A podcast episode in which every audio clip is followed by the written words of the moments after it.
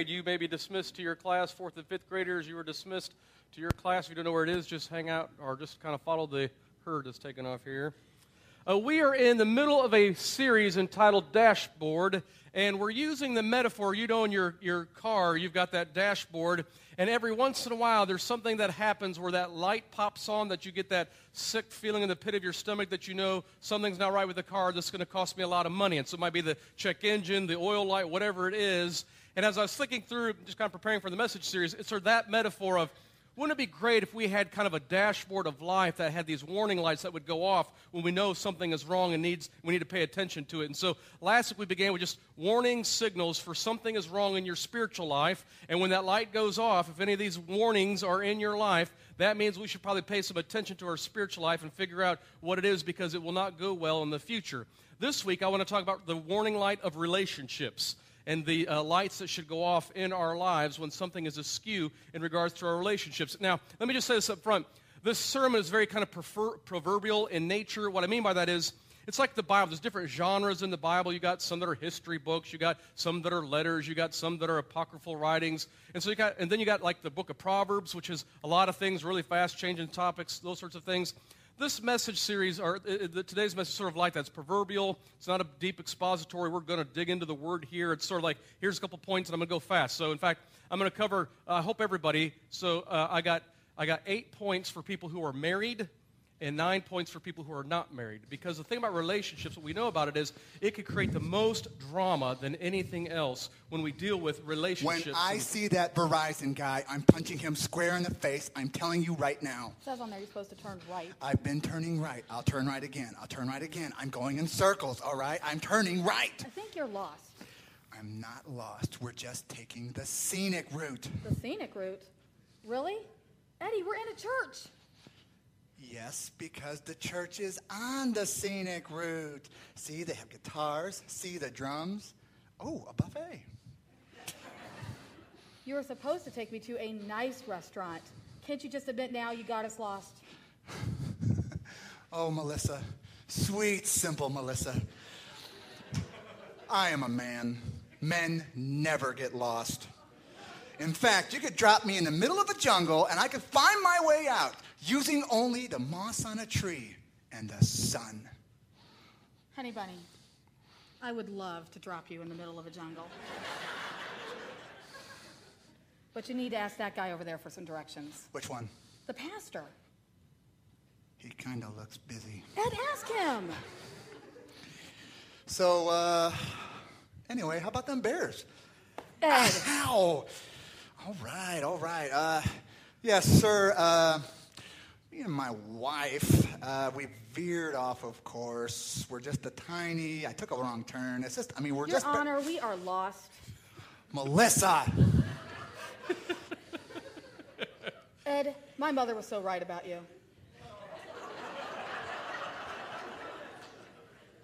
What are you trying to say? This is the longest conversation we've even had in a while. Conversation. Conversation. You call backseat driving and constant criticism a conversation?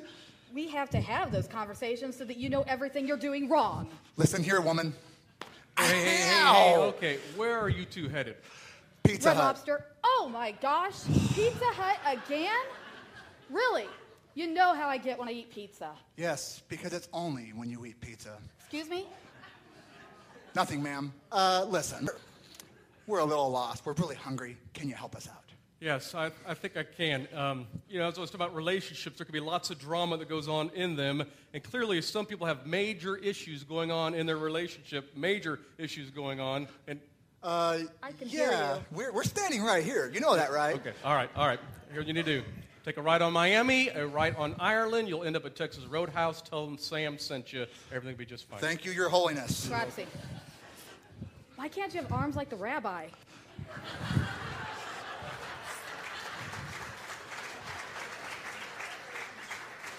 You seem to have forgotten about all those muscle contests I won using only my abs. Eddie, you can't win a contest for most abs. Melissa, woman. All right, let's let's begin now, if we could, in terms of uh, some warning lights that should go off in your marriage. So I want to talk to those of you who are married first. If you are married, these are some warning lights that should go off in terms of your relationship in the dashboard of, of your marriage. Number one, You have different values, but more impo- importantly, you have a different foundation. You have different values, but most importantly, you seem to have a different foundation. Now, we know whenever two people get married, they're coming from totally different backgrounds, totally different experiences, totally different dynamics of families. And when that happens, you can expect there to be differences of values. That's not a, uh, that's, that's a very normal thing in marriage. It happens to everybody. It happened to Kelly and I, for example. Kelly's family, she came from her parents. Her mother was a librarian, her father was a, uh, a counselor, and they d- talked in very hushed, quiet, calm tones. Even if they were upset, you couldn't see they were upset because everything was very calm, everything was very polite. When you sat down to eat dinner, everyone just kind of very politely passed the plates around and, and just kind of ate with their fork and put it down. And that's the kind of family she grew up in. I grew up in the kind of family where we yelled at each other even when we weren't angry, just because that's what we do. And then when you sit down to eat, you might not get seconds, so you get as much food as you can. You start eating as fast as you can. I mean, and so that's kind of family I grew up in.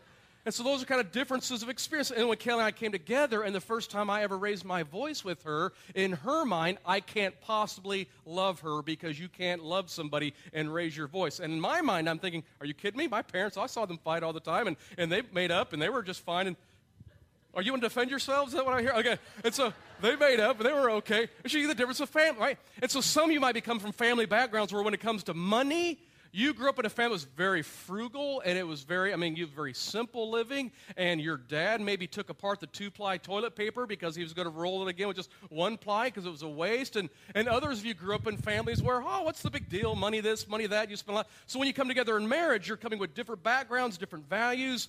And if you find often that you're continually in conflict with those values, then that should be a warning light that you need to sit down and discuss what are we going to share in common in regards to values. Because the truth of the matter is, Kelly and I now married. Our family looks different than her family growing up, and my family looks different than mine, than, than mine did growing up, because that's what we've done is we sat down and try to work through what are some of the different values that were going on. And that's the way with lots of different things, from how to raise kids, coming from different perspectives, different backgrounds, priorities in terms of time, even simple things like you might have grown up where your house was open to everybody and you could just, everyone come on over and just hang out all the time. And, and, and it was no big deal for your dad to bring home four of his coworkers and shock, shock his wife like that.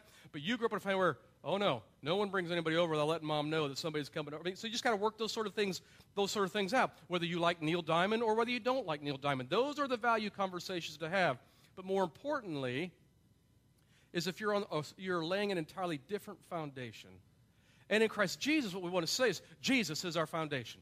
Jesus is the foundation of our life, and he even says in the, in the Sermon on the Mount, in Matthew chapter 7, verse 24, anyone who hears these words of mine and puts them into practice is like a wise man who builds his house on the rock. The rain came down, the streams rose, and the winds blew and beat against the house, yet it did not fall because it had its foundation on the rock. And Paul will later go say in 1 Corinthians 3, verse 11, For no one can lay any foundation other than the one already laid, which is Christ Jesus. But oftentimes I, you, you could discover in marriage that one might be committed to pursuing Jesus, but the other one is committed to pursuing career advancement, and that's the foundation of their life. And if that's the case, then the foundation of your marriage is going to be off in such a way where the walls and the house in itself of your marriage will eventually come collapsing down. And you need to have those conversation of, what is the foundation? Is Jesus our foundation? And what does that look like that in the entirety of our life? Is there something else? So that's, that's number one, I'd say. If you have different values, but even more importantly, different foundation, that should be a warning light that goes off in terms of marriage. Number two, number two, you don't know uh, what communicates love to your spouse. You don't know what communicates love to your spouse. Anyone ever heard the book uh, Five Love Languages? Anyone ever read that? Gary Chapman wrote a book called The Five Love Languages. Here was the basic premise he says in the book. He says, We all kind of receive uh, messages of love differently. Like how we hear it, how we feel it, how we experience it. It's just different for each one of us. And he proposes five broad categories in which people can receive and have communicated this idea of love. And so here's his five love languages. One is words of affirmation. What he says is some people, when they, get, when they receive words of affirmation, you're so special to me, I love you, you're, you're meaningful in this way to me, I really appreciate what you do. When they, uh, maybe in a card, or notes, email, whatever it is, I mean, text, when they receive words of affirmation, there's just something in them that it communicates love, they know that they're loved, and they hear it. Now, other people, it might be just quality time. Meaning, put your iPhone down, turn the TV off. I want you to sit here on the couch and let's just look into each other's eyes and just spend time talking and having good quality time together, and that communicates love. Number three, and this is mine, is receiving gifts, especially if they're motorcycles and very. No, I'm just kidding. I mean, it is, and this isn't about, it's not about materialism. It's not about getting nice, fancy things. It's the thought and the energy and the effort that goes behind the gifts. It communicates love and, and, and meaning and those sorts of things. So when you get those little tiny little gifts, some flowers or some, some sort of chocolates or whatever it is, it might be, I mean, those, those are things that might communicate love. Number four, acts of service. Like you might be thinking to yourself, don't buy me a flower, pick up a vacuum, and that will communicate love, right? I mean, that might be for you your love language. You don't care anything about little trinkets of this, and I don't want any of that stuff. Don't, and I don't even want even quality time. The dishes are in the sink, and if you do those, I'll know you love me. That could be your thing. Number five is physical touch. And I mean, not just sex, although that's important, we'll come to, but I mean physical touch in the sense of like putting their arm around you, holding hands, scratching your back, all those sorts of physical touch is a sign. And what you need to know is what communicates love to your spouse. And even as I'm saying this, if you're thinking to yourself, I don't even know, like I don't have the first clue how my spouse receives love. That should be a warning light that goes off in your marriage relationship dashboard that says, well, you need to figure that out. So when I'm done this morning, you guys get in the car and on your way home, you need to ask the question, so out of those five things, what communicates love to you? Because here's what we most often do. Whatever our love language is, we immediately assume it's everybody else's love language. And so your love language might be quality time, and you're trying to give that to your spouse, but that's not how they hear or receive love. And they're just thinking, I'd like a break from you right? Because it's a different, what they want is just words of affirmation. And so you need to learn what their love language is and then respond accordingly. And if you don't know, that should be a warning sign. Number three, let me go back to real quick. I mean, biblically, this is what we know in terms of, of love love is an action. Like biblically, love is not so much a feeling or a warm, warm fuzzy thing, it is an action. And what these love languages do is they, they, they, they are catalysts for us to put in action those things that we know our spouse, who we love, and how they can receive it. Paul will say this in Ephesians 5.25. Husbands, you need to love your wives. So we want to do that well, men.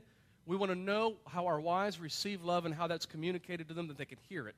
Just as Christ loved the church and gave himself up for her. That's action, not warm fuzzies, action. Okay, number three. You neither know nor fulfill your spouse's emotional needs. You neither know nor fulfill your spouse's emotional needs. Now, here's what I mean by that. Um, the concept behind this comes from a book, uh, a man named Willard Harley wrote a book called His Needs, Her Needs. And this is what he proposes everybody has emotional needs. Everybody. Everybody has emotional needs, and they're different for every. It's not like my list is your list. If we were to all write out our emotional needs and share with our neighbor, they would have a totally different list. And what happens is in marriage, we get, we get married because those emotional needs in so many ways are met that we have such, he calls it, it's a love bank. He says every relationship has sort of a love bank, and you are either putting deposits, deposits in that love bank or withdrawals. And what happens in the dating relationship, you're on your best behavior, you're looking really nice, you smell really good, you're taking showers, you're very kind, you're very courteous, you're not rude. And, you, and what's happening is it's depositing all these love chips into this love bank. And when you have a very high amount, then what happens is usually you get married. And then something happens after you get married where you stop doing the things you first did or started to do, and now you're cranky, you're irritable, you say things you don't want to say because they're kind of harsh, or you've got a critical spirit, or you've stopped in the romance. And what happens is in every one of those encounters, all of a sudden there's negative withdrawals coming out of your love bank. And what Willard Harley says is eventually, if your love bank in marriage is depleted or in the red, you will be susceptible to an affair and to all sorts of issues in terms of your marriage. Because you'll have this emotional need in your life that you want met that's not being met by your spouse, and you'll find a coworker who will begin to meet that emotional need, and that will, will, will just kind of transpire and grow to potentially an affair. And so when I say you neither know your spouse's emotional needs or fulfill them, that should be a huge red warning flag that comes up. Let me tell you what Willard Harley says is the top five uh, for each. Now, this is stereotypical, right? This is just, in fact, let me, just before we put them out on the screen yet, um, for men, you think the number one emotional need for men is? Anyone want to guess? We're in church, we can't say it. Put it, put up on the screen. Here it is. This is now this is stereotypical. This is general, but this is what Willard Harley, who says, based on his thousands and thousands of hours of counseling, these are the top five, generally speaking, stereotypical needs of men. Number one is sex. Two is recreational companionship, meaning he wants his wife to hang out with him and do things that are fun, and, are, and she's a companion in his life recreationally like that. Number three, an attractive spouse. Now, I'm not saying this. I'm, I mean, I mean, I'm not. Don't, don't push it. Number four, domestic support. And number five is admiration, or maybe respect would be the right word to say. But these are typically the top five. Now, this isn't true for everybody, right? I mean, guys are, all guys are different. In fact, I have one that's on the, the girl list that's actually high on my list, and that's conversation. But I'm still a man, okay? But on my, I want to be clear, I'm still a man, but I, I have a high emotional need for lots of conversation. So let's go to the women's list. Top five for women. Number one is affection. Men, when you see affection, that does not mean sex. Affection is a totally different thing. Number two, conversation. Number three, honesty and openness. Number four is financial support. And number five is family commitment. These are stereotypically the top five emotional needs. Now, here's what you need to do. If you're married, when you're done here, you're getting in the car to go to lunch, go home, whatever you're doing, you need to ask your spouse, what are some of your top emotional needs and have the conversation of am i meeting your emotional needs? Are you meeting my emotional needs? How can i get better at meeting emotional needs? So i would just lift this up to you to say if you don't know what they are for your spouse and you don't know if you're fulfilling them that should be a warning light that goes onto the dashboard of your relationships that says hey something's wrong that needs to be attended to and you're headed for, for disaster in the future if not. Number four prayer and or sex is absent from your marriage prayer and or sex is absent from your marriage. And this is the reason why. In order to kind of a barometer of the health of marriage, intimacy is an essential component. That open, transparent vulnerability will be an essential component to marriage. And the two things that I have found to be the greatest barometer of intimacy and vulnerability are in the areas of prayer and in the areas of sex. And if those two things, or one of those things, is missing in marriage, what it reveals is your marriage is lacking the sort of intimacy and openness and vulnerability that is necessary to have a strong and healthy marriage. And thus, it should be a warning light that comes off in your life. Because this is what, I mean, you probably know this in many areas. If you don't like somebody, or you resent somebody, or you have a difficultly strained relationship, you're not going to pray together. It's just, I mean, it's difficult to pray with somebody that you resent or that you don't like or that you got a rift in the relationship. And maritally, we know it's hard to have sex with your spouse if you resent your spouse, you don't like your spouse, if there's a rift in that relationship. And so when those two things are, are, are not at work in relationship of marriage, then that should be a warning light that goes on. And even Paul recognizes, I mean, this is what I like about Paul. He has this whole, I mean, most men do. Uh, in, in 1 Corinthians 7, where it talks about men, your bodies aren't your own, it belongs to your wife. So for my wife, it's her body, so congratulations, this is what you get. But reciprocally, the wife's body doesn't belong just to her, it belongs to the husband. And then he'll say in verse 5 do not deprive each other except by mutual consent and for a time so that you may devote yourselves to prayer. But then come together again so that Satan will not tempt you because of your lack of self control. I think what he's saying, here, he knows that, no, this is an essential part of what God designed and created in regards to marriage. That if it's not there, then you'll just be great roommates, maybe. And this happens in marriage, to some marriages. Like, it, oh yeah, those aspects were long gone. Now we're good friends, we're good co-parents together.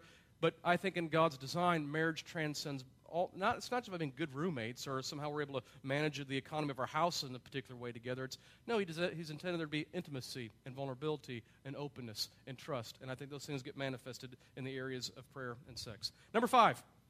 There should be a big old warning light goes off on your marriage if the kids are the center of your marriage and life. And, and if you're married, I, you might know what I'm talking about. I mean, we're really, everything revolves around the kids. All of your conversations about the kids, all of your time is spent with the kids. It is kids, kids, kids, kids activities, kids function. Money goes to the kids. I mean, you know what? Everything revolves around the kids. It's a sign that the only thing holding you together then in your marriage might be the kids. And I hear this actually all the time people who aren't in love anymore, they don't even want to be with one another. But you know why they're still together? Because of the kids. I know some people who have plans to get a divorce when the kids are finally out of the house. That the only thing that has really kind of glued them together is kids. And what I'm saying is, your kids were never intended to be the glue of your marriage. And if their kids are the center of your life in marriage and they seem to be the glue, that should be a big old warning light that goes off that says something is wrong in this. And, and, and so let, let me just speak as a guy, because I think I can speak on behalf of guys for just, just a moment. I, I think men, they want to have a wife who is a good mother and loves that they're a good mother and takes pride in that, but he doesn't want to see his wife only as a mother.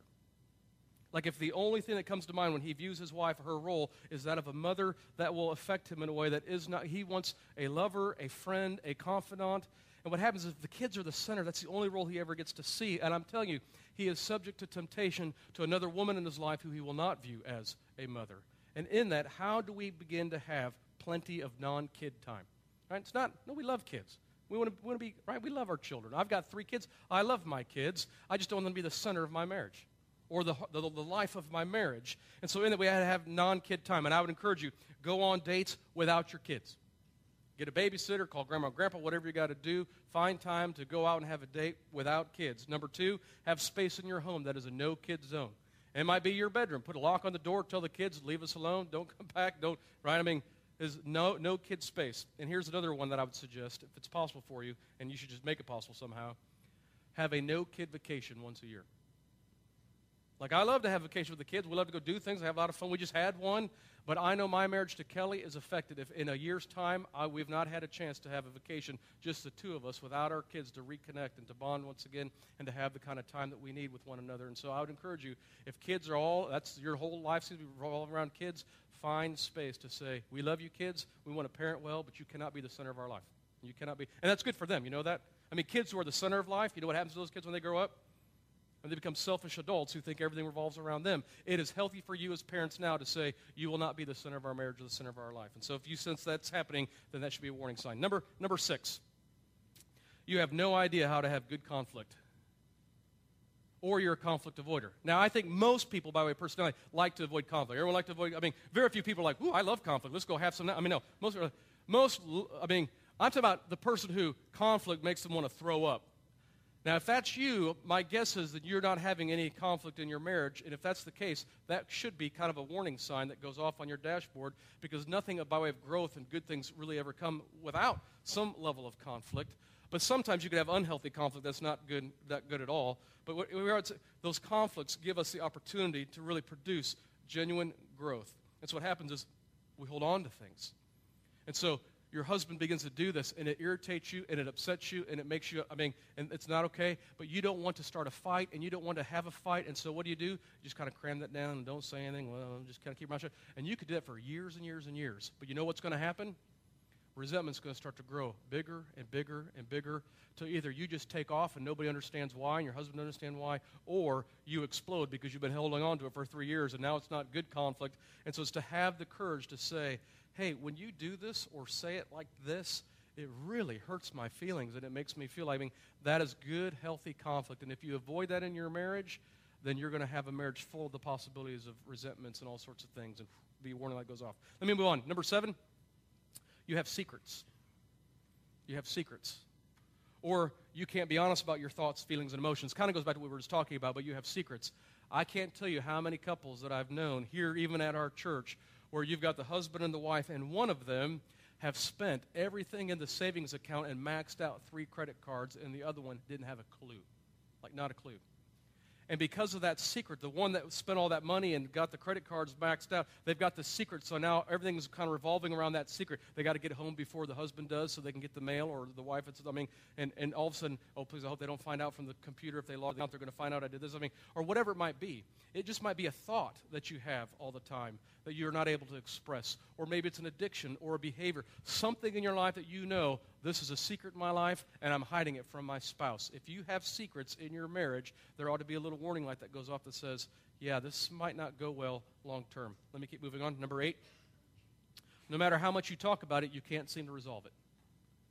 No matter how much you talk about it, you can't seem to resolve it. It's that issue. It maybe goes back to the value thing. Maybe it goes back to the foundation thing. I don't know. But there's something that you know. We keep fighting. We keep butting heads over this. We keep arguing about this. We keep fighting over this. And as much as we try to communicate well and try to overcome this, we're not resolving this. And I mean, and sometimes this happens. For me, for Kelly and I, it was in 2003. I'll never forget. We were up in our bedroom. We were about to go to bed, but we were arguing about something and fighting about it. And we kept, it was the same thing over and over and over again. And I remember just being so exasperated. I just said, I just said, we've got to go find help. We need to go see a counselor. Just we, could, we weren't able to talk through it on our own. We needed somebody else to come in. And now what I was thinking was, clearly Kelly's wrong. I just need to hire a counselor to spend two sessions with us to let her know that she's wrong, then we could move on.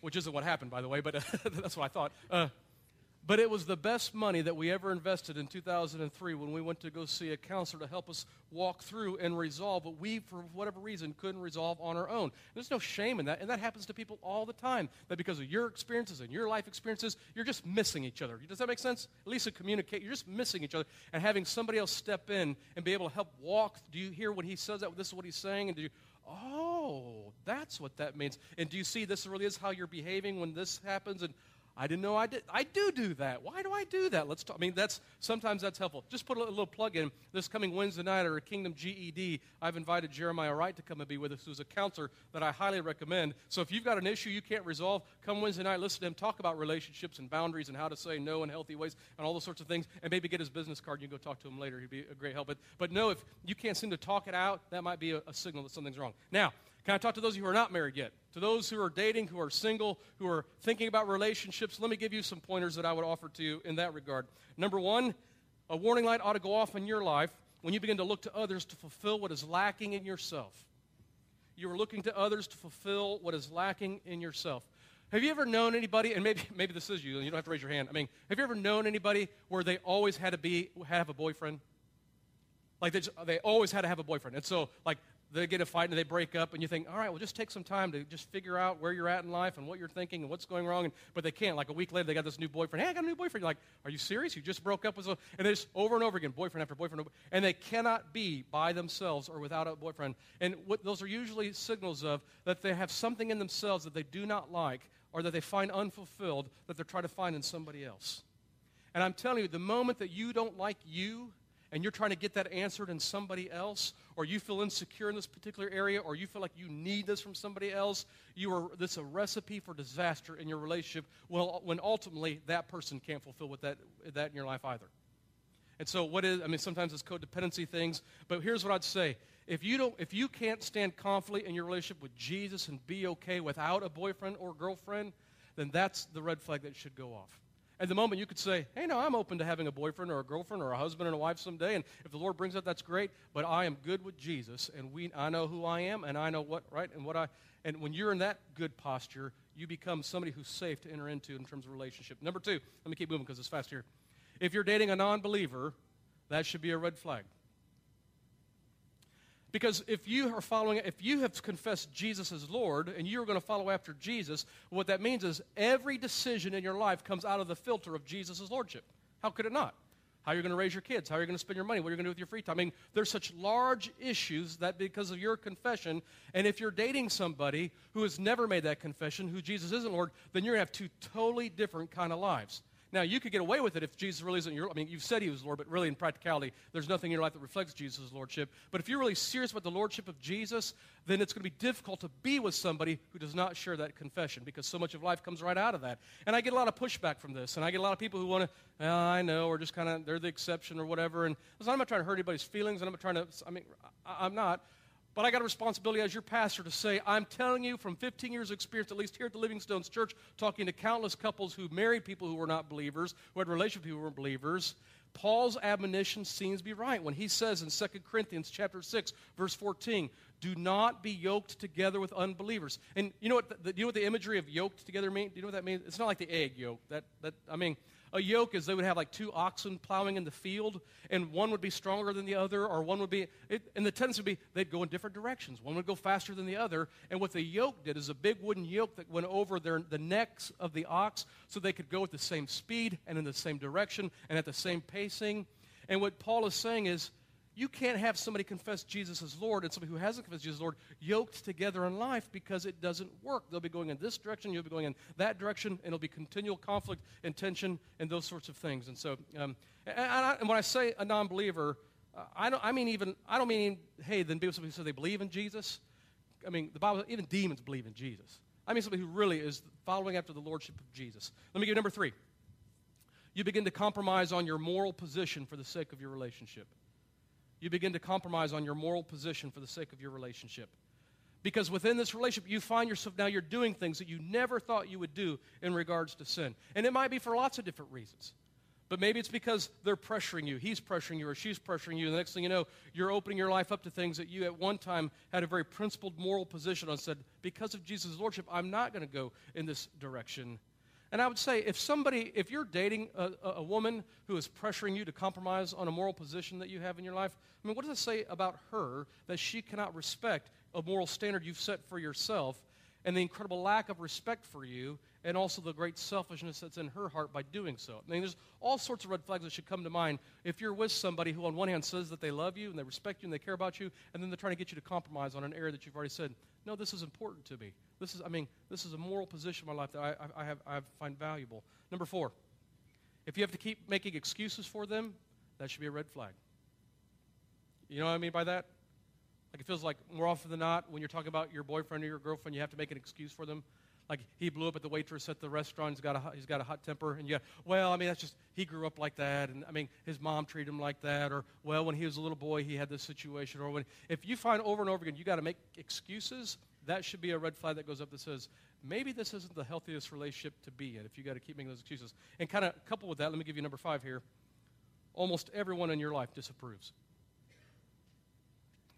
If everyone in your life disapproves, that should be a red flag that goes up to your mind. I mean, and, and, what happens, I think, sometimes we're rebellious enough by nature that sometimes when we sense everybody's against us, we want to dig our heels in. Well, we'll show them. And like, and, but I just, just for a moment, before you get all rebellious, really, I'm not saying you have to listen to everything your parents say or do everything your parents say, but if you've got parents who genuinely love you and care about you and want the best for you in life, if they disapprove, that should at the very least be a warning light that goes off and says, huh, maybe there's something they see that I don't see. If all of your girlfriends who love you and respect you and want good things for you in your life, if they don't like your boyfriend, maybe that might be the time to say, maybe I, they see something that I don't see and the red flag. Now, I'm not talking about that, that one girl who's egging you on on Facebook. She's an idiot. Don't listen to her. I mean, like the totality of your relationships, if it feels like they're disapproving, there should be a red flag that goes, maybe I should pay attention to that. Let me move on. Here we go. Number six, you're settling and you know it. You're settling and you know it. Now, most of us have enough defensive mechanisms that kick in to keep us from knowing that we settled, but every once in a while, you kind of get a glimpse of, I think I really am settling. So you might have this high standard at one time, you're like, I want, uh, in my life, I want God to bring me somebody who loves Jesus, is devoted to Jesus, but over time, then you begin to settle for somebody who's driven by a church, right? And those are two totally different things.